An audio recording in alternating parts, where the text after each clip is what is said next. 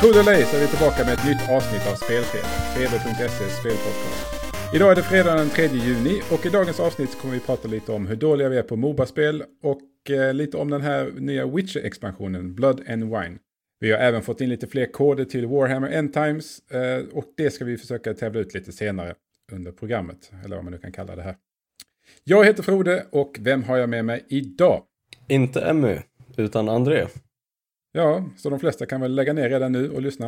Eh, det blir inte, det blir inte bättre än så här. Det blir inte roligare än så här. Nej, det blir det definitivt inte.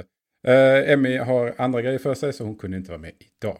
Men det betyder ju att jag och André kan prata om det här med Moba-spel. Vi som är sådana experter på det där. Älskar Moba. Ja. Så det... Eftersom vi har spelat så extremt många Moba-spel, du och jag tillsammans. Ja, vi har dussintals timmar så här, between us. Dussintals minuter skulle man säga. Ja, kanske. Ja, om man inte förstår vår extremt dåliga ironi här så är, är varken jag eller André väldigt eh, insatta på det här med Mobas. Och vi tänkte bli det genom att spela spel som eh, Battleborn och Paragon. Ja. Du har ju spelat en hel del Battleborn och tycker det är roligt. Jag har spelat eh, lite grann och tycker det var ganska tråkigt. Men jag hade stora förhoppningar för eh, Paragon. Ja, av någon anledning. Det har varit så extremt förvirrande för det har varit ett, eh, ja, men det är ett tredjepersons Moba-spel och jag vet inte, jag, jag är inte så här, jag spelar lite Smite men så jag har aldrig liksom förstått din, eh, din hype. Men eh, du, du får jättegärna förklara den alltså. Det, jag, jag är extremt nyfiken. Jag fascineras, jag fascineras av det här med Moba, det verkar ju jättespännande. Men att hoppa in i League of Legends eller Dota eller något sånt där, det, det har liksom aldrig riktigt varit aktuellt. För min del. Uh, och då tänkte jag, okej, okay, ett sånt här tredjepersons actionspel, det vet jag ju hur man, de vet ju hur man spelar. Så kan man kombinera det med, med Moba-tänket, så då kan jag kanske förstå var folk, var, varför folk tycker de här Moba-spelen är så roliga, och etc, etc, etc. Så med stora förhoppningar så, eller vi kan gå tillbaka ännu längre, med stora förhoppningar spelade jag ju Battleborn eh, tidigare vår och eh, tyckte det var extremt tråkigt och väldigt icke-sägande. Men det har vi ju täckt redan. Så, mina förhoppningar gick då vidare till Battleborn. Eller vad säger jag? Paragon. I hopp om att det skulle eh, vara bättre. Jag hade hört mycket bra snack om det. Och, och som sagt, förra helgen, eller under helgen har jag då satt jag mig ner och försökte verkligen spela Paragon. Det, eh, jag vet att det är egentligen det är inte officiellt släppt, men betan är ju funnits tillgänglig ett tag och den ska ju vara, man kan ju köpa, köpa sig in i den och den ska ju vara relativt välfungerande. Jag kan väl tillägga, det var väl open beta nu i helgen i alla fall. Om man registrerar sig. Om man registrerar sig, ja. Ja, men det måste man ju säga att det gör oftast. Men hur som helst. Första upplevelsen var ju ganska usel eftersom det förklarar inte mycket i början. Och det tar ju väldigt lång tid innan man väl, väl får liksom styra sin karaktär. Ja, ja men det, det, kan man lite förstå för att det är ju eh, lite nytt. Ja, det, det, det, känns som att de förklarade väldigt mycket kring spelet eh, men berättade inte riktigt någonting om själva spel, spelspelet i sig. Liksom. Det var, även om det liksom kastades in efter ett tag så liksom, du hade ju ingen aning om vad du skulle göra när du väl var inne i spelet. Men det var ju bara att lära sig the hard way. Ja, och det var där jag hade förhoppning att eh, Epic då skulle då förklara för mig att så här spelar man ett Moba-spel och etc. etc. Men det, de börjar ju, det börjar ju relativt okej okay, att man, man får några förslag till hjältar. Liksom. De här är lätta att spela. Yeah. Välj en av dem och sen kör vi liksom. Och sen ska man köra med några andra spelare mot AI. Och då sitter man där och väntar på att andra spelare ska komma in i en spel. Så man kan börja spela de här träningsuppdragen. Men så sitter man och väntar och väntar och väntar. Så går det en minut, så går det två minuter, tre. Så var det för mig i alla fall. Så satt jag där i fem minuter liksom. Ändå har inte hänt någonting. Ja, det, var, det tog, eh, matchmakingen var väl lite, lite sådär men jag vet inte, det känns som att det, det är just en beta-grej. Eh, även om det har ett gäng spelare så kanske inte alla som sitter och spelar hela tiden. Nej, precis, men det, det, jag, jag snackar om de initiala intrycken här. Att, ja. Okej, okay, släng in mig ett spel, visa hur jag kontrollerar sp spelet och låt mig åtminstone få göra någonting. Att jag, istället för att jag som ovetande person ska liksom, gör jag rätt eller gör jag fel? Och, och, och, det finns ju väldigt många alternativ i, bland menyerna man, ska, man kan klicka på och man trycka på. Så har man den fantastiska lösningen att man ska, som man har i Destiny, att man ska styra en, en pekare med, med vänstra spaken. Jag spelade på PS4 då för att förtydliga. så till slut gav jag upp och så kunde jag då välja att spela med AI-spelare istället. Och även det måste man vänta på matchmaking även om det inte är några riktiga människor. Så det tog väl en minut innan det, det kickade igång. Och ja, och sen sparkas man, slängs man in i spelet och får man inte så mycket förklarat för sig. Nu låter jag som en gnällig, gnällig person som vill, som vill att folk håller min hand, men... Nej, men det, det, det bygger ju väldigt mycket på att man har liksom lite, lite koll på Moba-genren eh, tidigare. Så det är ju inte speciellt välkomnande på den, den fronten. Men... Nej, men jag, jag är medveten om att det här, det här är ju full on Moba-stil. Eh, men för att kanske få folk att förstå och då fortsätta spela spelet. Ge då en bra introduktion om hur jag ska göra det. Ja. Okej, okay, jag kan titta på, jag kan gå ut på YouTube och få en, en timmes lång förklaring som gör det, som förklarar allt och all, alltså allting runt omkring. Och så, man, alltså, så man får en PhD i Moba-spelande liksom? Ja, men jag har inte, alltså jag, jag skulle ljuga att jag inte har tid för det, men jag har inte lust för det, låt säga så. Jag vill komma in i det naturligt. Ja, men precis. Så, så jag, jag spelade några matcher, eh, till slut fick jag, kom jag in i en match med andra spelare och och då hade jag ju ingen aning om vad jag, även om jag spelat två, två, matcher mot, mot AI då, så hade jag fortfarande inte riktigt någon aning om vad jag skulle göra. Och, det, och då fick jag som, ja, inte panikkänsla, inte ångest heller, men nästan. Att bara, ja men vad ska jag göra? Nu, nu förlitar de här andra människorna på vad jag gör. Och det är ju alltid, alltid lika ångestladdat när man liksom inte riktigt vet vad man ska göra och man är rädd för att fucka upp och sen så säger ingenting om vad man, vad man ska göra och man bara flamsar runt i djungeln och dödar creeps för sig själv. Medan de andra håller på och pushar lanes och man är bara förvirrad. Ja, lite så. Och då, och då, då känner jag att jag inte riktigt gjorde några, några framsteg. Och så. Men kanske när spelet väl släpps eh, senare i år eller någonting så, så har de lagt till något, något spelläge där man får det bättre förklarat för sig hur, vad man egentligen ska göra. Baby mode eller något sånt där? Ja, någonting. Och det låter jag kanske som en bebis, va? men jag vill ju gärna förstå det. Och jag hade tänkt att det skulle bli enklare att förstå för mig som då är van med tredjepersonsskjutare. Att komma, komma in i, i genren genom, då smyga sig, smyga, genom att smyga in det i, i tredjepersonsspel. Mm. För det, det, när man väl är inne i det så märker man ju direkt att det här är ju ingen tredjepersonsskjutare. Allt är ju väldigt viktigt med positionering och allt runt omkring det. Men att ge illusionen av att det är någonting annat ger ju en, eh, vad ska man säga? Missvisande bild. Nej, men det, det, det ger ju en, en, en, kanske en trygghet att fortsätta spela. För liksom eh, musklickandet i, i, då, i Dota, även om jag spelat ett oändligt antal timmar Command Conquer i mina dagar. Det känns för moderna Frode, alltså typ aktuella Frode, lite mer främmande än då en handkontroll i handen och, och bara köra. Liksom. Ja. Så eh, ett, inte ett jättebra eh, första intryck. För min del. Men någonting som är värt att tillägga är ju att det är gjort i Unreal Engine 4. Mm. Så det är ju vansinnigt snyggt i alla fall. Och det, det, det, det, det, kan man ju säga utan att skämmas eller att ha fel. Så ja, alltid någonting. Och det, det är väldigt mycket grejer man kan göra.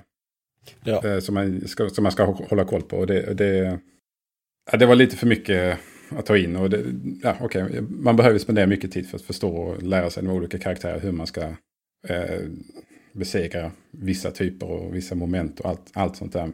Hur man ska använda sina creeps för att besegra alla de här tornen runt omkring. Men jag vill gärna fasas in i, i det på något sätt. Inte bara slängas direkt i det djupa vattnet. Liksom.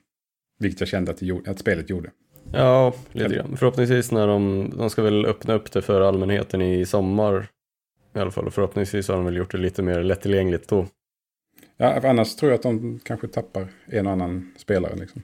Det känns ju som att för övrigt liksom, nu och de närmsta månaderna är väl praktiskt taget den sämsta tiden att släppa nya eh, multiplayer-spel i och med liksom, Overwatch som är praktiskt taget överallt och alla spelare. Ja, och nu spelar ju Overwatch samtidigt så det är ju en raka motsatsen. Att de, det är ju hur enkelt som helst. Det är ju mycket alltså eh, mekaniskt sett mycket mindre komplext spel. Men Blizzard har gjort det så enkelt och så, så välkomnande för nya spelare att det ju blir en så stark kontrast. Okay, det, är, det, är ju det är väldigt olika spel så man kanske ska jämföra. Men hur, hur, hur välkomnande de är, det är, ja, det är liksom, det är, de är på är, helt olika sidor av spektrumet.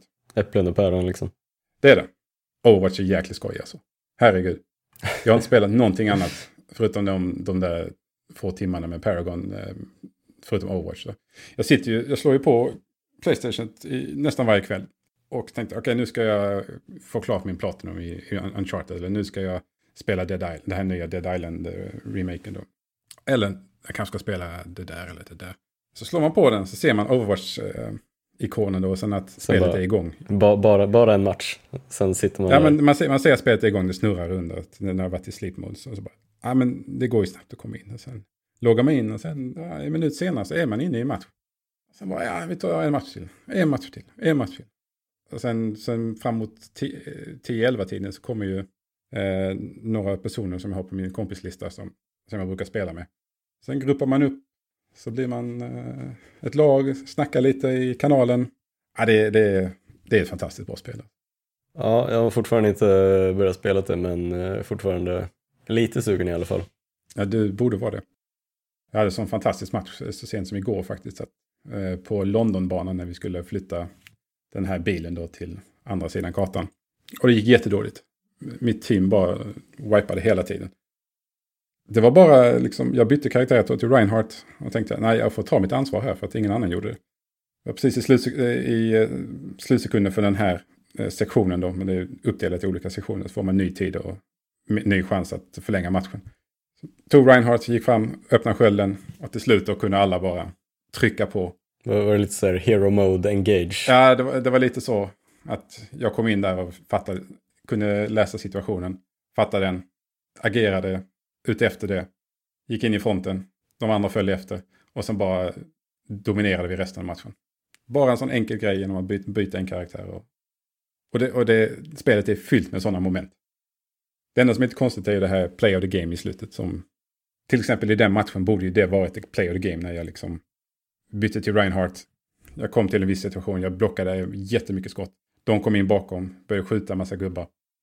Och vi vände matchen. Men istället är det så att det är någon eh, Hanso som skjuter iväg sin drake och dödar fem snubbar på en gång. Liksom, och då, då blir det oftast play of the game. Ja men det är, det är play of the game, det är typ killbaserad, eh, eller bara killbaserat egentligen. Eh, nej, men ofta är det det. Typ 95 procent av gångerna känns det som att det är det. Och, det, det och, och, nästan alltid är det också att när någon äh, använder sin, sin sån specialförmåga och lyckas då via den döda ett antal äh, karaktärer på en gång.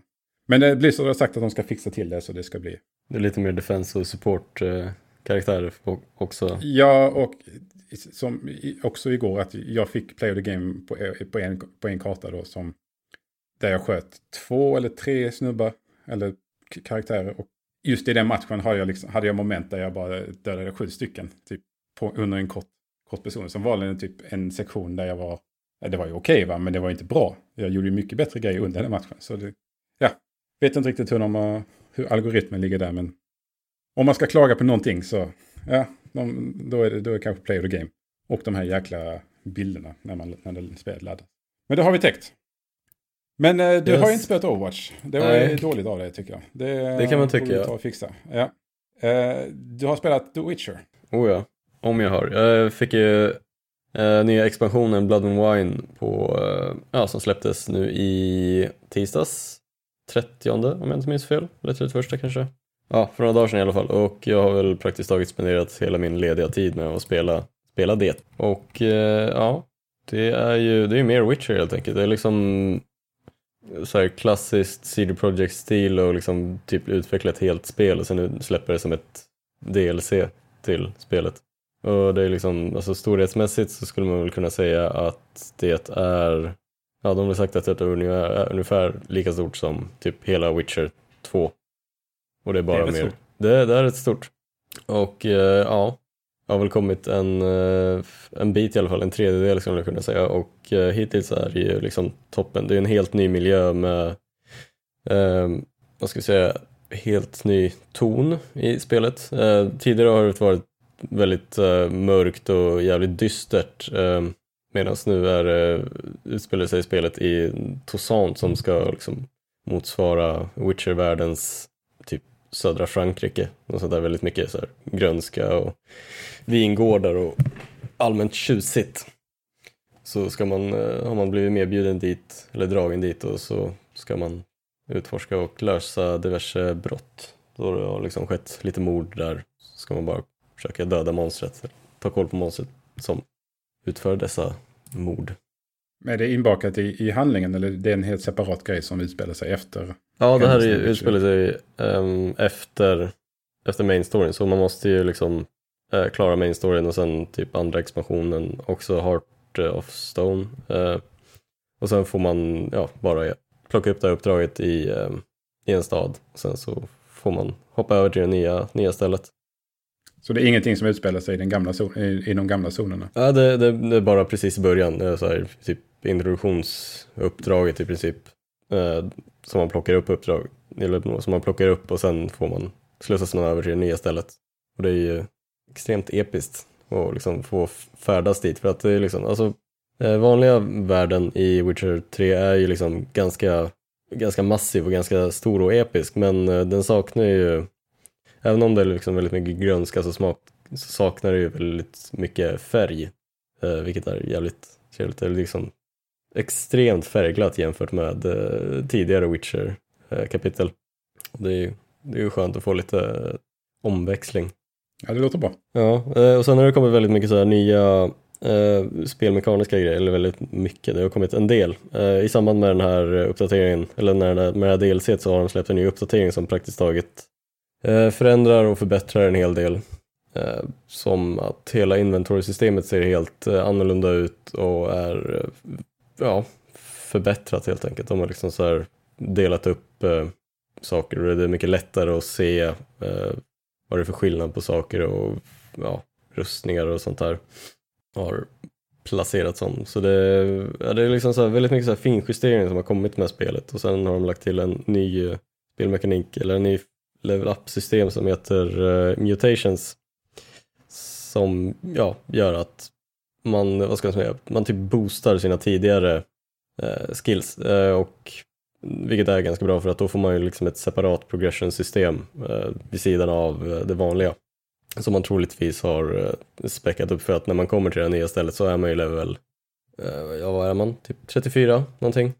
Jo, 34 är minsta leveln för att kunna spela nya expansionen. Så det är ju det är ju extremt, ja det är mycket att göra helt enkelt och det är ju väldigt många speltimmar som jag kommer lägga på det här. Nu är det ju väldigt olika från person till person, men hur känner du mellan tummen och pekfingret, hur många timmar gameplay innehåller det här då? Ja, det är en bra fråga. Hittills, är du klar med det? Först? Eh, nej, nej, nej, tok heller. Inte ens eh, i närheten, skulle jag kunna säga. Ja, men, eh, så du, storyn har de sagt att den ska vara typ 30 eh, timmar Eh, och eh, sen finns det ju en massa saker du kan göra vid sidan av så du kan ju lätt dunka ut 50 timmar troligtvis på den här expansionen. Det låter mer som ett liksom Witcher 3.5 än ett... Ja, ja, ja, men det är precis.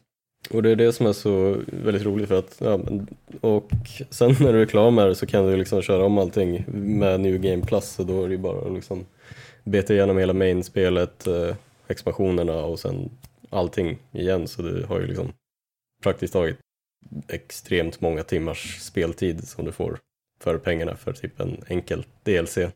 Vilket är väldigt roligt att se. Men är det mycket nya fiender och sånt eller är det mycket återanvänt? Ja, det är ju en del återanvänt men det är ju samma eh, men det är vissa, vissa nya liksom, stora monster som man får slåss mot.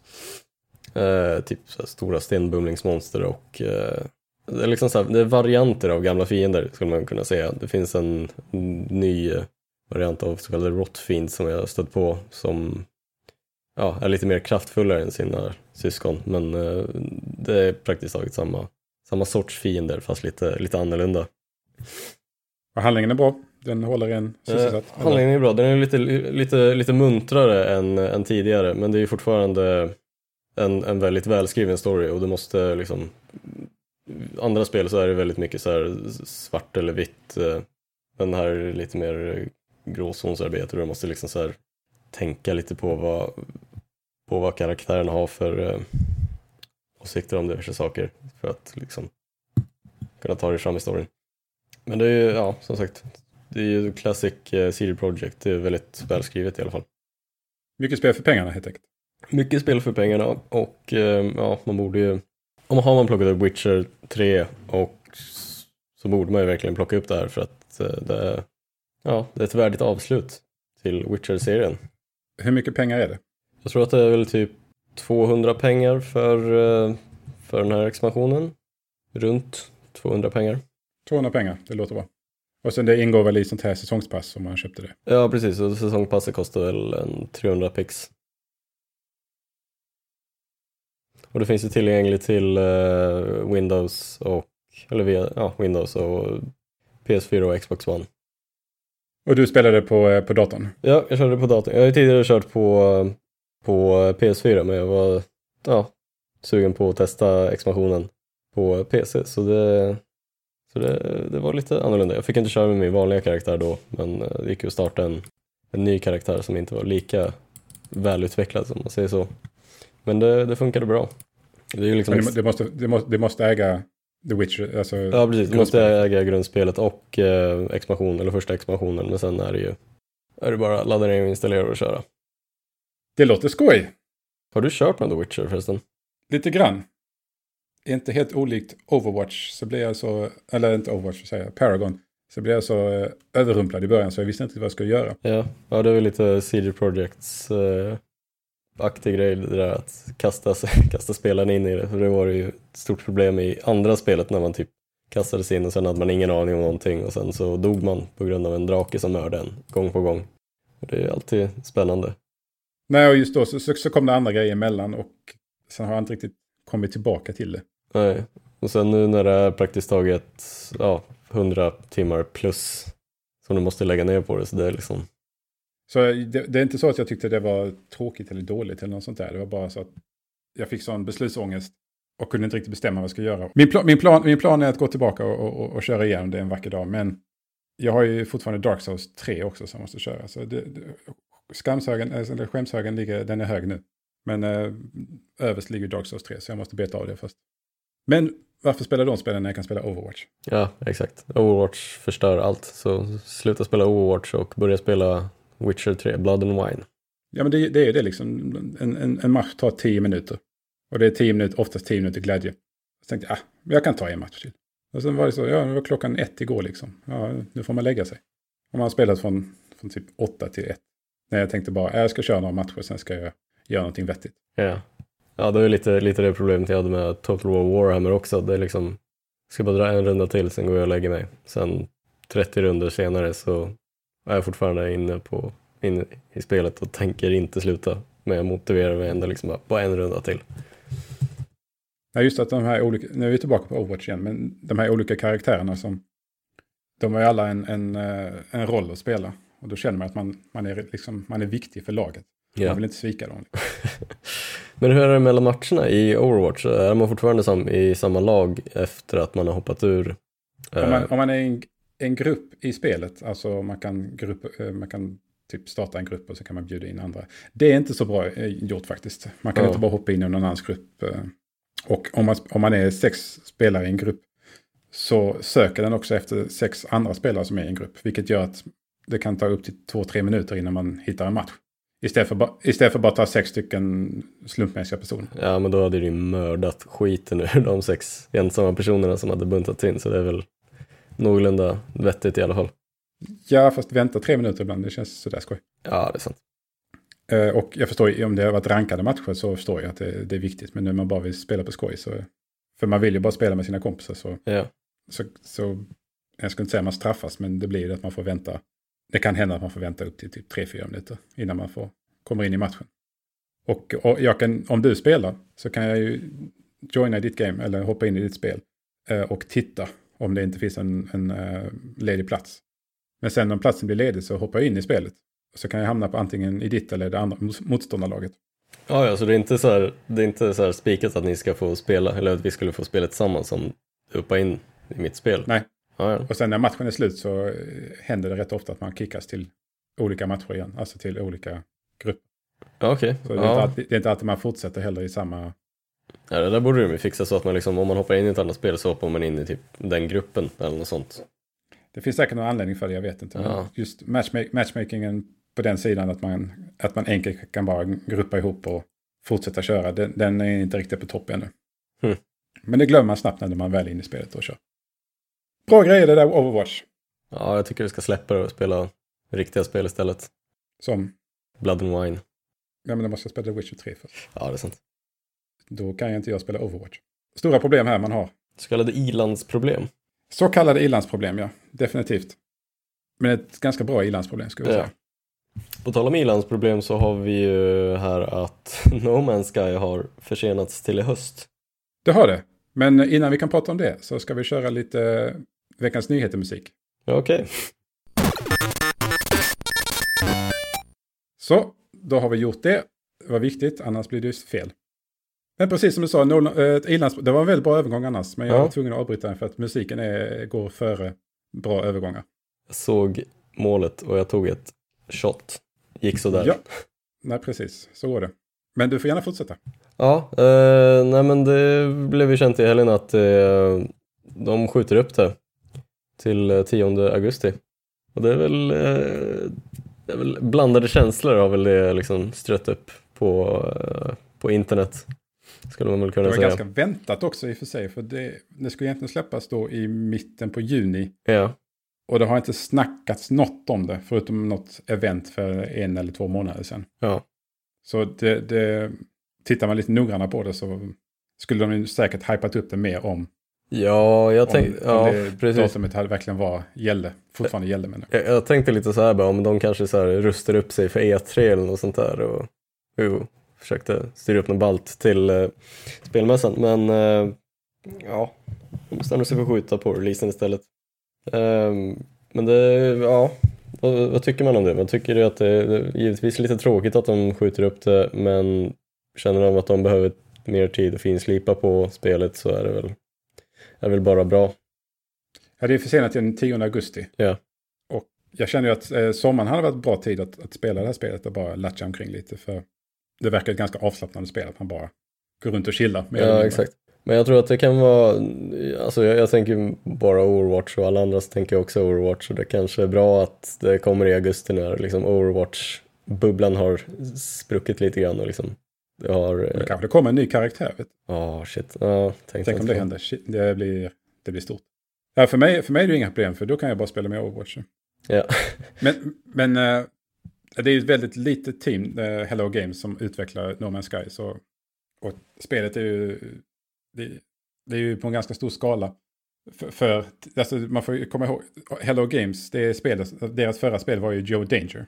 ja det där motorcykelspelet som var lite Excitebike-inspirerat. Ja, precis. Och, och det här är ju inte, det är ju rätt annorlunda Ja, No Man's Sky, i, i, i skala. ja Så- de har så- de har väl kört så här, ja men nu kör vi minutlånga banor till eh, oändlig, eh, en oändlig värld så det är liksom väldigt spännande övergång där egentligen. Mm. Och, och, och eh, nu är ju eh, folket som sett de här trailers och, och, och allt sånt spelet, de har ju byggt upp enorma förväntningar för spelet också, vilket sätter ju rätt mycket press på dem att, Ja. att i alla fall få, ett till ett, få till en relativt vettig produkt när det väl släpps. Så minsta lilla grej som är fel vid lanseringen kommer ju bli Ramaskri. totalsåg, totalsågat. Så eh, det är bättre att släppa ett, ett funger, eh, fungerande spel än ett icke-fungerande spel. Ja. Nu vet vi inte om det kommer fungera vid augusti, men om, om de känner att de behöver tiden så ska de ju bara ta det. Ja. Vissa som inte uppskattar det här eh, är ju, har ju kränkts väldigt, väldigt mycket och har ju till och med dödshotat vissa medlemmar i utvecklarteamet, vilket där känns, vad ska jag säga, ganska ochill. Ja, mycket. Och även eh, Jason Schreier då från Kotaku som eh, var först på att rapportera om den här händelsen. Som också fick dödshot för Ja. att han sk- skrev om att, det, eller innan det blev känt då, att det skulle försenas. Vilket är helt bisarrt. Ja, det är sjukt tråkigt att, att sånt dyker upp. Men man får ju hoppas, eller man, man, hopp, man får ju hoppas att det är den vokala minoriteten här, att det är en eller kanske två personer som Ja, precis. Tänkte att det här var en bra idé att göra. Men det är så här konstig reaktion. Jag får inte spela spelet när ni tänkt släppa det, så jag vill mörda er, så jag aldrig kommer få spela spelet. Det Ja, det är lite den Ja. logiken. Men dödshotar man folk för att de inte släpper spelet i tid, redan där är det ett problem. ja. ja, logiken brister lite grann, men det, Men hur, hur, är, hur är din syn på No Man's Sky? Alltså ser du fram emot, alltså klart, jag antar att du ser fram emot eftersom du är självklart nyfiken och se vad det här är för spel. Men känner du någon som helst, att, någon som helst hype inför det, att du, det här det här är spelet som jag vill spela. Alltså det är ju, spelet är ju på min så här måste spela-lista men samtidigt så känner jag att det är liksom, jag har ingen så här megabehov av, av, av att testa det, eller av att spela det. Jag vill bara liksom se det och uppleva det för att det är så, så pass hypat i alla fall att man måste spela det. Men egentligen så kan jag nästan liksom skippa det och liksom skjuta på att spela det några veckor. Men ja, säga så här, jag är sugen men inte så här megasugen. Det var ett neutralt svar. Ja, lite grann. Men jag accepterar det. Jag tror att du är megapepp på det. Lagom. Alltså ända från början så har jag tyckt det ser intressant ut men jag har inte haft de här förväntningarna att att det här är ett spel som man kan göra alltid. Nej. Det är ett spel som man, man hoppar in i sitt lilla rymdskepp och åker iväg lite, tittar på saker, fixar grejer, flyger iväg igen, gör lite hit och dit. Ja. lägger man ner det så kanske man kör lite till nästa dag. Jag har inte aldrig sett det som att det här är det enda spelet jag behöver i mitt liv. Nej, precis. Jag har, ju, jag, jag har ju spelat ett spel som heter uh, Starbound som är lite, ja, vad ska vi säga, det är typ Terraria möter ja, No Man's Sky för man typ är i ett rymdskepp och man åker runt och utforskar på diverse planeter och typ minar massa grejer och det är ju det var ju, jag tror att det är oändligt stort det också men till slut liksom så här eh, man, man tröttnar lite grann på friheten på något sätt så det blir liksom inte det blir inte lika roligt i slutändan som man liksom först tror att det ska vara när man liksom har först, liksom när man först får testa det men Förhoppningsvis Nej, så, så... Så, så, har jag väl känt eh, med No Man's Sky alltså redan från början. Ja. Men ja. Eh, jag är fortfarande väldigt sugen på att spela det, liksom, ha, kanske ha det vid sidan om. Till exempel Overwatch. Ja men precis, lite som jag har haft typ Just Cause 3, eh, lite, så här, lite, bara, lite som chillspel. Som man bara drar igång för att liksom varva ner lite grann. Ja, jag har spenderat väldigt många timmar i min ungdom i, eh, med Elite 2 eller Frontier. Mm. Och det, var, jag gjorde, det var ju samma sak där, att jag hämtade lite grejer här på den här basen, flög iväg det till en, till en planet, sålde mina grejer, plockade upp nya grejer åkte iväg någon annanstans, uppgraderade skeppet, ja, lite så här, tog det lugnt och chilla. Och det var skoj. Men det var ingenting man... Det var, liksom ingen, ingen, det, var, det var inte så att du måste vara tvungen att spela det varje dag för att fylla din liksom, No Man's Sky-kvot på något sätt? Då var det ju det eftersom man hade så mycket annat att uh, sysselsätta sig med. Ja. Um, nu är det lite annorlunda, men nu, nu kan jag tänka mig, kör, kör en timme här, timme där, skoj, chilla, uppgradera lite. Vi får se hur det blir när spelet släpps helt enkelt. Det är väl inte mycket mer eller mindre man kan göra. Jag tror jag nämnt det tre gånger nu, men eh, 10 augusti, No Man's Sky, då jävlar. Då får vi se. Jag, eh, jag misstänker att eh, stora delar av internet kommer försöka såga det så gott de bara kan. Jag tror att det kommer vara ett sånt här spel, liksom det är bra och sen men och sen det är substanslöst eller något sånt där. Precis. Vi får se. Jag kommer spela den då, så de kommer få mina pengar oavsett om det är bra eller dåligt. Skulle du spendera pengar på en, uh, på en film baserad på The Division? Du som har spelat mycket The Division. Mm, mm. Spontant nej, men uh, skulle nog gå på pressvisningen gratis kanske på sin höjd. Ja, titta på dig. Speciell person som du är. Ja. Ja, Ubisoft de eh, meddelade igår att de ska göra en film eh, på The Division. Baserat yes. på spelet The Division. Med Jake Gyllenhaal någonstans inblandad där. Mm. Mm. När man spelar The Division så är det ju ganska, känns det som ganska logiskt att det här kan man göra en film på. Ja, men samtidigt känns det som att det är någonting som har gjorts en film på typ dussintals gånger tidigare. Det är liksom Kaos i Manhattan, uh, Lone, Lone Survivor-aktig grej. Det är liksom, har ju gjorts e typ jättemånga gånger. Typ I am legend ja, det, bland annat. Jag tror, jo, jo, men jag, jag, tror ju att Ubisoft kunde visa här då att uh, Division slog ju diverse rekord, även om vissa av dem var inte påhittade, men de var ju väldigt uh, riktade via genom att ta speciella siffror för speciella datum och säga att det här är det mesta någonsin no någon gång. Och sen tagit dem till någon, eh, något produktionsbolag och sagt titta här, det här spelet är det största någonsin. Ja. Och de hoppar på det på en gång. Ja, och Michael Fassbender han gör något annat där borta som vi också håller på med. Ge oss pengar så kör vi. Jake Gyllenhaal känner vi också, han är ju vår prins från Persien. Ge oss pengar. Så blir det klart liksom. Ja, det var liksom inte, inte mycket att diskutera tror jag. Nej, så vi får, vi får väl se hur det går för Ubisofts filmuniversum.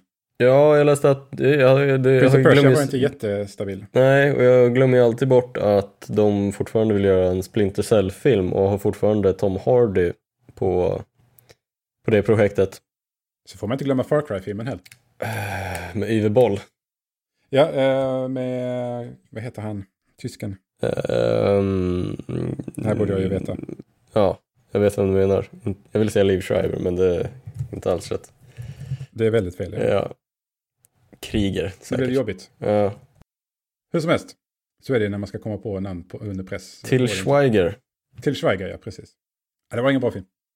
Var Nej, inte nej, det var inte. Med i den också? Vad sa du? Udo Kier, jo. Han spelar Ja, skurken. också. Ja. Ingen bra film. Ja, det är ändå, även om det är en av hans bättre filmer så är det inte jättebra. Nej, nej, nej. Fast Postal är väl en av hans bästa filmer ändå. Ja, det, det, det, det är svårt att säga. Ja. Det- är liksom, vil- vilken av den här skiten luktar bäst? Det, Men han gjorde den här eh, filmen om någon skolskjutning eller vad det var. Rampage, eller vad heter den? Den var ganska okej.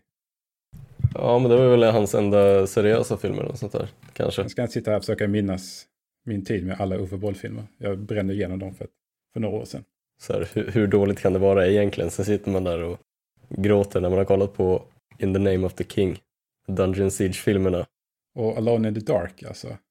Och inte, inte förglömma House of the Dead-filmen som av någon outgrundlig anledning slängde in eh, alltså gameplay från spelet. Ja, det, He, he, helt i onödan liksom. ja. Nej, bra, bra filmer. Men hon eh, från Smallville, är inte hon med i, i den filmen? Ja, nu, nu börjar min hjärna gå i konstiga vägar. Vi går vidare från The Division-filmen. Vet vi när den ska släppas? Eh, nej, det vet vi inte. Men uh, troligtvis så kommer det inte ske förrän typ 2018 tidigast. Jag brukar sällan tro att filmen är, blir verklighet förrän jag sett den första trailer. Ja, ja det är knappt så. så. jag fort, det är knappt så jag fortfarande tror att, eh, det är knappt så jag tror att Assassin's Creed är fortfarande på riktigt. Det verkar ju vara på riktigt. Nej, precis. Nej, men Assassin, de måste ju bli klara med Assassin's Creed först och sen så eh, måste de fixa manus och skit till Division. Men ja, tidigast 2018 skulle jag säga. Om alls. Ja. Ja, men på tal om Ubisoft så kan vi lika bra fortsätta på det tåget. Igår eh, blev det ju eh, mer eller mindre bekräftat att de kommer visa upp Watch Dogs 2 under E E3. Mm. Det var en, en, en så kallad eh, tabbe i någon situationstecken. För de har väl skickat ut så här eh, presskit till diverse YouTubers sånt där innan E3. Typ ja, det, två veckor innan E3 till och med.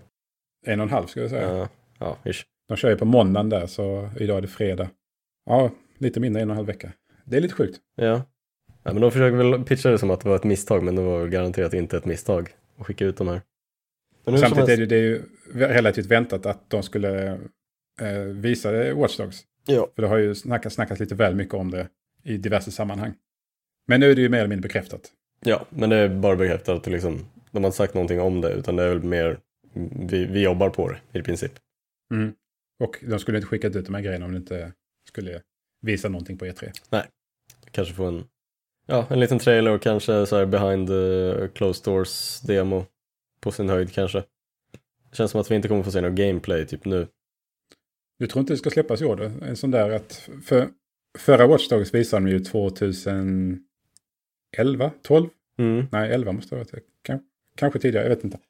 Det släpptes 2014. Det måste visas 2011 då, E3 där. Ja, jag borde kunna kolla ut det här, men Ja. det har jag inte. Nej men det, det, de måste ju liksom så här, typ släppa en trailer. Och, och de, de, de, det blev ju ganska, inte sågande, men det blev ju ganska mycket kritik för att eh, De downgradade grafiken utav bara helvete mellan typ första gameplay och sen färdiga spelet. Ja, och, och att det tog så lång tid för att från att de visade till att det väl släpptes. Ja. Så var det ju nästan, nästan mer än ett halvår av försening också. Det skulle släppas egentligen i samband med att de här nya konsolerna skulle släppas. Ja. Så att de kanske för tvåan då gör en lite mer som Fallout 3. Att här är spelet, släpps i höst. Inget snack, vi- kör. Ja, eh, jag är lite tvekis på det. vettigt, Det vore, men, det vore ju vettigt och spännande men det är ju samtidigt, det här är ju, ja i och för sig det kan ju komma i höst eftersom det är väl inget annat stort från Ubisoft som kommer, kommer i år egentligen. De har väl släppt sin, sin, sina spel. Nej, jag kommer inte på någonting heller just nu. Ja, det är väl Division och eh, Rainbow Six är också Ubisoft. Ja. Men jag tänker att eftersom de kommer skippa Assassin's Creed i år så lär det ju vara ganska givet att de kommer köra någon, något stort spel i höst. Som fyller... Precis, då eh, känns ju Watch Dogs då det naturliga alternativet. Ja, Ja, det är sant. Jag är fortfarande tvekis, men jag, jag, jag, I, I follow your reason. Så. Men vill du ha ett nytt Watch Dogs? Nej, jag vet inte. Jag, jag, jag, jag, så här, kan, inte, kan inte påstå att jag älskade första Watch Dogs. Det var ju liksom ett, ett helt okej okay lir, men jag tyckte att det liksom försökte för mycket att vara coolt och att det bara liksom blev töntigt istället. Det var någon så här konstig ton i spelet som jag inte riktigt gillade. Det, brukar, det är liksom den här klassiska grejen att jag försöker göra hackare coola. Det är ju liksom... Det funkar sällan. Har du inte sett Hackers? Nej, nej det var före min tid. Det, mot, det motbevisar din tes direkt. ja. Ja, nej jag är inte, inte jättepepp. Jag kommer ju som sagt säkert bli lite mer pepp när de väl visar upp det. Men eh, vi får se. E3 i alla fall. Jag känner aldrig att, att det som eh, Watchdogs försökte göra eh, som nytt, alltså det här hackandet och man skulle gå och använda kamerorna och för, förflytta sig så, så. Det tilltalade aldrig mig in i spelet. Nej. Allt runt omkring, allt, allt runt omkring var ju bara generiskt öppen världsspel. Liksom. Ja, precis. Och jag kände ju lite att det var... Man, man var nästan för kraftfull på något sätt med den där telefonen. För den kunde ju göra typ allt. De borde ju liksom gjort något sorts minispelsaktigt grej när man hackar så att det liksom var ja, men push button to hack. Det känns ju liksom, det är inte så avancerat. Det har, liksom. inget, det har jag inget emot, att hålla på och göra sådana här tråkiga enformiga hacking-pusselspel. Ja. det har jag gjort tillräckligt i, i Ja, men det är, jag, jag kände att det saknade utmaning på något sätt. Ehm, just, just den där kamera-switch-grejen var liksom, ja men kolla på nästa kamera tills du liksom hittar grejen du ska kolla på och sen när du är klar med din mega-hacking-session. Det är inte... Nej, men just att man skulle ta kameran så skulle man hitta en annan kamera så skulle man gå upp till, alltså man skulle klättra torn via, genom att titta på kameran. Alltså det var, nej, det var inte så skoj. Och sen när man gjorde det för typ femte gången så, och insåg att man hade typ 30 sådana kvar. Ja, men man kände ju all, det är liksom grejen, problemet jag hade, man kände sig aldrig som den mästerhackare man egentligen är. Det var, liksom, det var det, den känslan lyckades de fånga rätt bra i Assassin's Creed, att man faktiskt var liksom en sån här parkourmästare som var uh, asduktig på att ta koll på folk. Medans i... Eller en person som är bra på att ta koll på folk, som var duktig på parkour. Ja, ja. Eller parkour. Men man kan kanske hoppas att det blir en, en sån här situation när eh, från Assassin's Creed 1 till Assassin's Creed 2. Att de gör det bättre? Ja, ettan var inte jättespännande. Det var ju ganska informigt och tråkigt. Ja, fast det var bra klätt, klättermekanik i det. Mm. Tvåan visade vad skåpet skulle stå. Ja, lite grann. Ja, E3 i alla fall. Då händer det. Ja, nej, jag, jag ser inte jättemycket fram emot uh, uh, Watch Dogs 2, men jag hoppas Ubisoft kan övertyga mig genom att visa P3 med ett hejdundrande demo. Yes. Eh, något annat som vi kanske kommer att se på E3 det är eh, virtuell verklighet för Xbox One. Ja, kanske. Kanske, kanske. Det var ju en liten, eh, också en tabbe kanske man kan kalla det. Eh, den officiella E3-hemsidan, eller webbplatsen, har en kategori för eh, virtuell verklighet på Xbox One. Och så ligger det tre eller fyra spel i den här kategorin. Då. Och eh, vi vet ju att Microsoft har inte sagt någonting om att det ska komma virtuell verklighet för Xbox One. Nej, det har de inte. Men ändå, det har väl bara varit den där liksom ryktet om att han ska släppa en VR-maskin någon gång i framtiden, kanske. Men inget så här, konkret spel-tease eller något sånt. Nej, så här undrar man ju hur de, hur de kommer göra. Kommer det här vara någonting att någon form av virtuell verklighets, verklighetslösning som kommer fungera på nuvarande Xbox One-modell? Eller eh, betyder detta att de kommer visa den här eh, beryktade nya konsolen som ska vara sex gånger starkare än den nuvarande Xbox One eller något sånt där? Ja. Scorpio går den kodnamnet. Samtidigt så eh, visar de upp nu på PC-mässan Computex att, att de har en mjukvara som går att göra att Microsoft, deras HoloLens-aktiga operativ, eller mjukvara, att det, det ska gå att köra på andra VR-headset. Så det kan ju vara typ att man kan köra typ andra VR-headset med Xbox One, men det kanske känns lite... Det låter långsökt. Ja, men lite grann. Man vet aldrig. För ett, ett av de ett av bo, äh, företagen som var med på den här listan äh, var ju Rebellion, som då har de här Battlezone-spelen äh, på gång för virtuell verklighet. Så antagligen det betyder att det, eller det kan ju innebära att Battlezone även kommer släppas till Xbox Ones virtuell verklighetslösning. Och det kan bli kul. Ja, virtuell verklighet för alla helt enkelt. Det är en enorm hype kring det. Uh, så antagligen vill ju Microsoft vara med på något håll i alla fall. Och eftersom vi inte hört något rykten eller någonting liknande om att de själva bygger det så får man ju anta att detta är en vidareutveckling på deras samarbete med Oculus. Ja. För redan då när det var Oculus hade sin presskonferens och Phil Spencer dök upp där för att berätta att de hade ett samarbete och samarbetet var att det skulle vara en Xbox One-kontroll i varje Oculus-paket. Och så var det säkert någonting med DirectX också, men det kommer jag inte ihåg. Och då, redan då såg man ju liksom, såg man det skrivet på väggarna att det här är egentligen någonting mer, men det är ingenting de kan prata om nu. Nej, det låter ju logiskt att bara ta, ta Oculus som då är relativt etablerade med sin hårdvara och namnet. Att bara ta deras expertis, få det att fungera med, med Xbox, vilket ju mer eller mindre är en PC. Och sen köra vidare på det. Ja, det, som sagt, det låter ju relativt logiskt i alla fall. Man kan väl hoppas att det stämmer. Mm, jag tycker det ska bli spännande att se. Eh, jag inser att jag säger att det ska bli spännande väldigt många gånger. Men det här, i det här fallet stämmer det faktiskt. Spännande att se, att se om det här innebär att de kommer visa sin nya maskin under E3. Den här beryktade kraftiga maskin. Ja, det känns ju ändå liksom konstigt när de försöker kränga gamla Xbox One, men det kanske... Men sänker de priset på den nuvarande Xbox One, vilket de redan har gjort i USA, och, eller i, i Europa också, en till 299 euro, har jag minns jag väl. Och, eh, och, och, kanske sänker priset ännu mer under E3, vilket jag inte tror kommer hända, men de kanske kommer visa den här nya mindre Xbox One-konsolen då, som tilltalar massan eftersom den till skillnad från den nuvarande Xbox One är lite mindre och användbar. Eller inte användbar ska jag säga, det var elakt.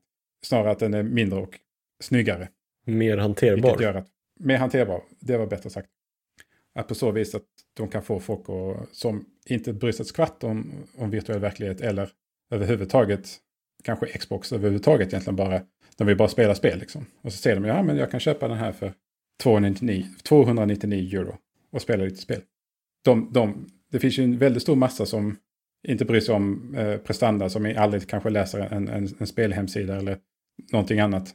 De bara vill, de vill bara ha en konsol att spela på. Fifa-spelare? Ja, kanske. Jag, jag, vet inte. Jag skulle säga att Fifa-spelare har uh, lite koll på, ja kanske, jag vet inte. Men du förstår vad jag menar, att det, det finns en stor massa här som, som inte bryr sig om det, om det kommer en, en ny maskin. Eller de, även om de skulle veta så, så, så är inte det viktigt för dem. De vill bara ha någonting snabbt och billigt som de kan spela på. Ja. Och lyckas de få ner priset så kan de ju hitta den, den massan. Du glömmer aldrig hur många människor som köpte en Wii till exempel. Jag har förträngt den siffran och det kommer jag göra typ ständigt. Men hur många är det som har köpt Wii egentligen? Jag är väl uppe i... Det är typ rätt bisarra siffror. Du har väl sålt... Är det över 100 miljoner? Playstation 2 är 120 och det var ju mycket tack vare för att när de sänkte priset till, alltså vad var det? De kom ju ner till uh, runt tusenlappen till slut. Ja. Då, då kan man bara köpa en sån impulsköpa. Ja, men jag ska ha tuggummi, uh, en folla och ja, jag tar en Playstation också. Ja. En Playstation 2 menar jag. Liksom, då är, och det, kommer man åt den massan så säljer man konsolen. Då går vi vidare tycker jag. Mm.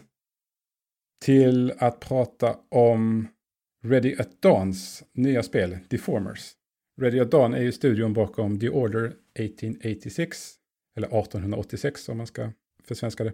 Och en massa Playstation uh, Portable och Vita-spel.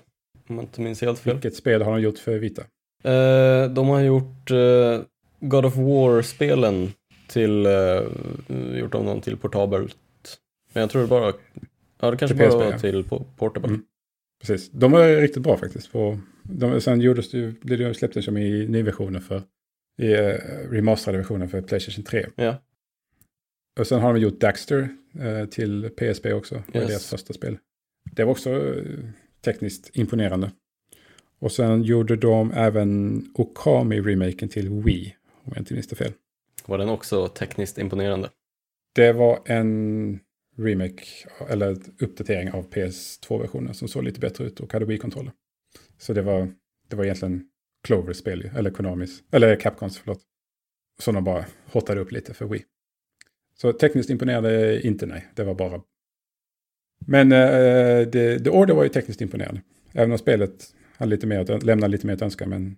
Ja, det saknas det väl en typ 10 timmar story eller något sånt. Ja, det, det vet jag inte, men det, det, vad var det? Man spelar igenom på 5-6 timmar. Ja. Det är som ett Call of Duty-kampanj liksom. Ja, fast till skillnad från Call of Duty så, har, så fanns det ju så här saker att göra efter första genomspelningen. Jo, men jag vet inte, jag, tyck, jag tyckte The Order fick lite väl mycket skit. Ja, jag, nej, men det, det, var liksom, det, det, var, det var jävligt kort men under de där sex timmarna så hade man, man hade jävligt roligt och man blev ju imponerad av eh, praktiskt taget allting jämt. Ja, precis. Nej, jag säger inte att det är ett fantastiskt spel, absolut inte. Men jag tycker det fick mer skit än det kanske förtjänar. Men nu är de tillbaka igen med ett nytt spel för eh, GameStops nya uh, utgivningsbransch uh, eller del. Och detta spel heter Deformers. Och ser ut att vara ett ganska gulligt spel med fokus på multiplayer. Ja, det är väl typ så här arena fighter med blobber skulle man väl kunna sammanfatta det till. Det stämmer, jag håller på att skriva här så. ja, och det går väl ut på att man ska knocka ut varandra och stompa varandra och skjuta varandra. Och var, varenda sån här blob har ju olika förmågor. Och ska också vara lite av olika sorters material så de hoppar eller snurrar eller, eller rullar på olika sätt. Det, detta är också ett, ett, mindre team i Ready at Dawn. Jag tror det är typ 20 eller 30 pers som jobbar på det just nu. Och det är Ready at Dawn är en studio på runt 100 personer. Ja. Så resten av, resten av studion jobbar ju på andra spel bland annat. Det är väl ändå deras uh, Chief Tech Officer som jobbar på just det här spelet. Han Rue någonting någonting. Uh, Rue någonting någonting ja. Han är ju uh, chef för stället. Ja, ja. Så, men han, är, han håller på med teknik och sånt också. Men han, han, är, han är ju vad jag har förstått. Jag vet inte vad man, vad man heter, vd eller ja. Han är bossen. Megachef. Megachefen ja. Nej, det ser väl skoj ut. Det ska väl släppas inom kort till uh, Playstation 4, Xbox One och Windows. Men, men det är långt ifrån uh, typ ambition, inte ambitionsnivån, det är kanske lite elakt att säga, men uh, The Order. Så om man förväntar sig ett sånt spel så är det ju inte. Det här är ju ett simplare multiplayer-spel som man kan döda några timmar medan man har något. Men det här är ju, är ju GameStops spelbutikssatsning, men vad, liksom, vad, vad betyder det egentligen. Spelutgivningssatsning menar du? Ja, precis. Spelbutiker är de redan rätt bra på. Eh, vad, betyder, vad betyder det? Det är att, eh, betyder att folk slutar köpa spel, fysiska spel, att de måste, eh, måste hitta andra sätt att tjäna pengar. Så det här kommer, kommer det här säljas i, både butik och eh, så här, typ Playstation Network och sånt där? Eh, det kommer definitivt säljas digitalt och om eh, GameStop kommer sälja, sälja i sin butik återstår att se. Kanske säljer på så här kort eller något De kommer definitivt sälja koder, ja precis. Ja. På så vis kommer det säkert hända. Så jag antar att de också vill sälja så många exemplar som möjligt. För det är ett annat spel, det var ju Insomniacs Songs of the Deep, eller vad det hette. Ja, just det. Som offentliggjordes för två eller tre månader sedan. Men det, de verkar ju börja lite så smått med lite mindre, lite mindre spel. Casual spel. Ja, eller mindre spel av större studios. Så vilket ju är spännande att se om man, ska, om man kan kalla det sidoprojekt från studier som just Insomniac och Radio Dawn. Men Radio Dawn jobbar också på ett eh, spel för virtuell verklighet och ett spel för Sony, tror jag att det är bekräftat eller inte, vet jag inte. Och det, det kan man väl anta kanske är en uppföljare till The Order då. Men det, det, vet, det är ingenting bekräftat. Ja, men det ser jävligt, eh, jävligt charmigt och roligt ut så det ska bli spännande att testa det sen. Då går vi vidare till uh, veck eller näst, den här månadens Playstation Plus-spel. De offentliggjordes ju för någon dag sedan eller tidigare i veckan. Och de är NBA 2K16 för Playstation 4, Gone Home för Playstation 4, Echo Chrome för Playstation 3, Siren Blood Curse, alla episoder för också till Playstation 3, God of War Chains of Olympus, på tal om det. Det var det ett av Radio Dawns uh, God of War-spel för PSP och det är spelbart på Playstation Vita om man bara har en sån. Och Little Deviants också för Playstation Vita. Ja, en, uh, en acceptabel mängd spel. Ingen så här, ingen som man är mega pepp på. Echo Chrome spelade en del när det släpptes. Siren Blood Curse också. Det är ju uh, en omgjord variant av de här eh, Siren-spelen på Playstation 2. Och de är, vissa sektioner där är riktigt, riktigt bra. Alltså på ett så här läskigt sätt. Ja. Så det, det är värt ett eh, genomspelning om man gillar skräckspel. Och det är 12 episoder, hur långa är, är de liksom? On the spot sätter jag mig henne. Eh, runt en timme eller två Ja. ska vi kanske kalla dem. Vissa går igenom, vissa spelar man igenom mycket snabbare. Sen är det olika för man håller på att dö en massa om man är dålig som jag. Ja, ja. Så du kör? Men det är under en timme så tror jag att man klarar de flesta. Det, det är ett av de bort, mer bortglömda skräckspelen i, i eh, skräckspelens historia. Så vä- värt, värt att kolla upp, speciellt om man gillar sån japanskräck. Sen eh, är du pepp Gone på Home är eh, ju älskat av alla. ja, en walking simulator med inslag av mystik. Ja, jag kan inte säga någonting nu för att det skulle spoila. Men, och sen är NBA 2K16 är ju basket. Ett ganska bra basketspel också. Ja, men det är ju liksom crème de la crème av basketspelen. Eh, då går vi vidare till Overkill. Veckans sista nyhet för oss idag eftersom vi börjar dra ut lite på tiden. Eh, de har fått tillbaka rättigheten till, Payday 2. ja, eller Payday generellt. De, eh, Starbreeze som äger Overkill har köpt tillbaka rättigheterna från 505 Games, eller köpt, ska man säga, köpt ut 505 Games från eh, avtalet de gjorde för, inför Payday 2. För 505 Games hjälpte då dem att finansiera konsolversionen och eh, hjälpte dem med att ge ut spelet världen över. För detta får, får 505 Games var det 33 procent av intäkterna Ja, jag tror det var något av sånt. försäljningen av framtida spelet eh, Payday 3, vilket då inte har offentliggjorts ännu, men det gjordes ju det genom Ja. den här, eh, det här brevet till investerarna. En ganska acceptabel deal skulle man väl kunna säga. Ja, det, jag tror det är dock upp, max upp till 40 miljoner Ja. dollar. Men det, det som, det praktiskt taget det som första som hände när, eh, när det här eh, säljandet blev liksom känt, när Starbreeze plockade upp Payday 2 igen, det var ju att de slopade alla mikrotransaktioner praktiskt taget på en gång. Ja. Vilket, De ganska kritiserade mikrotransaktionerna. ja, som har gjort folk rosenrasande. Vilket är, eh, vilket är bra för, för vissa, för andra som har liksom så här samlat på sig asmånga sådana här valv. Det är kanske inte jätteroligt men det är, det är toppen att de har liksom eh, backat på den där punkten. Har du spelat något Payday förresten? Jag spelade en hel del Payday 1. Tyckte det var ganska skoj. Mm. Eh, sen Payday 2 körde lite grann också. Men eh, jag har inte blivit så fanatisk som Nej, många av Payday-fansen har blivit. jag spelade, jag spelade ganska mycket och men jag slutade typ förra, förra sommaren eh, och det har känts som att ja, det, det hände för mycket just då eh, för att jag skulle liksom kunna hänga med. Eh, det har ju varit massa ändringar, massa nya karaktärer och ja, det har ju blivit lite bananas just de här pay to win eh, mikrotransaktionerna dunkades ju in också så då blev det ändå liksom man blev lite opepp på att spela det men nu kanske det är dags att damma av spelet i Steam och eh, plocka upp det igen. Det kan vara kul. Ja, det får vi kanske göra. Ja. Du och jag. Ja, Rejda en bank.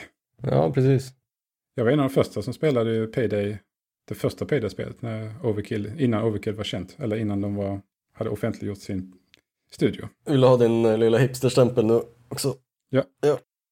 Du skickar den sen. Ja, ja, ja. kommer med posten. Ja, nej men det, det är väl skoj. Eh, Det är väl skönt att de gjorde det för fansen också. Det var, då känns det väl ganska tydligt vem, vem det var som ville att det skulle vara mikrotransaktioner i spelet. Ja, precis.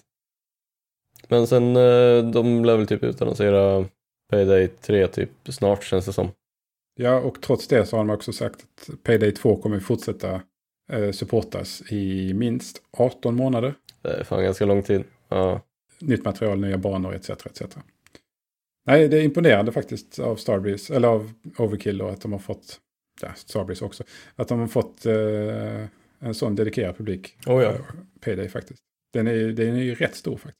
ja det är den. Jag kör ju mm, deras eh, undersub på eh, Reddit så den är liksom är aktivitet varje dag. En grej som är stor men tom är vår inbox för lyssnarmail. Uh, vi förra veckan fick vi ju in ett mail som handlade väldigt väl mycket om könsorgan. Och det ska ju aldrig sagt för det betyder ju att vi fick minst tre mail till. eh, nästan lika eh, illa. Som var nästan lika illa som det andra mejlet. också om könsorgan. Vi jag vet inte, du och jag skulle säkert kunna prata om könsorgan väldigt länge. Ja, vi lätt en Mm. timme till, bara kön, utan problem. Men ja, vi får väl hålla det någorlunda rent. Idag i Vi alla får fall. ta det i Vi får våran, nästa vecka. våran nästa podd, könsfeber. Ja, du har en bra idé här. Mm. Jag ska skriva ner den och sen tar vi det. Pitcha för Roger sen. Ja, vi, vi, vi kan dela ut en spelkod istället. Den här spelkoden är en Steam-kod också. Vi fick den av Activision. Det är ett Activision-spel som heter White Knight. Eh, svartvitt pusselspel som har en ganska intressant grafisk stil om man tycker det. Eh, koden som man ska trycka in på sin data-PC i Steam är NNA56 NCHP5 KTDR och sen ett B på slutet då. Vill man ha den koden så är det bara att knacka in den. Så får man ett eh, pusselspel. Vi har fått in ett par extra koder för Warhammer End Times Vermintide också. Vi måste hitta på en tävling till den dock. De kan vi inte bara lotta ut sådär. Så jag tänkte att vi skulle spitballa en tävling här. Ja, Vad ska man göra? jag vet inte. Du, jag har ju ett, ett litet dilemma. Jag har ju ett, ett spel jag sitter och tänker på som jag absolut inte kan komma på vad det heter. Så eh, om du kommer på namnet på det så, så kan du ju få det, I guess. Det var en ett spel där man typ var en, en, en bläckblob som eh, klättrar runt och eh, det är så här fysikbaserat plattformsspel som jag verkligen inte kan komma på vad det heter som driver mig till vansinne för tillfället. Är detta vår tävling? Jag tycker det ska vara en tävling. För jag vill, jag vill då veta vad spelet heter och jag vill, orkar inte googla resten av dagen. Du sa att det var ett spel man styr en, en blob och man ska jobba mycket med fysik eller? Ja, eh, det var så plattformsbaserat och man kunde typ klättra på väggar och så här, greppa ta saker med sin blob och typ man kunde greppa dem så här, om, så här, sluka upp dem typ delaktigt eller delvis och sen så här, skjuta iväg dem genom att göra sig, ja man kunde så här, göra sig sticky och göra sig till sten. Så man så här, tog någonting, en typ fyrkantsten, någonting, slukade upp den med sticky och sen så tryck på stenknappen så sköt man iväg den. Och det var Det låter som du spelar detta med mus och tangentbord. Eh, ja, det var ett PC-spel jag spelade någon, någon gång på typ mitten av 2000-talet. Som sagt, det driver mig till vansinne. Hjälp mig. Hjälp André. Så får man en eh, kod för Collector's Edition av Warhammer End Times Vermintide. Om man ska eh, svara på den här eh, Andrés dilemma så kan man ju mejla in sina svar till spelfeber.feber.se. Det är alltså spelfeber.feber.se. Dit kan man också skicka läsarmail eller lyssnarmail. Helst utan någon form av snoppgrej. För det har vi redan gott om. Fan vad det triggar dem nu alltså. Så med det, var kan man hitta dig André? På internet? Snapchat har jag hört att du hänger på. På internet det heter Andreas Straj på de flesta ställena förutom på Twitter där jag heter AND Straj. Och sen på Feber. Ja, mig hittar man på Frode Wikesjö. Om man eh, skriver in det på Twitter någonstans så hittar man mig där. Annars googla så löser det sig. Så, till nästa gång så säger vi simma lugnt och hej då! Ciao!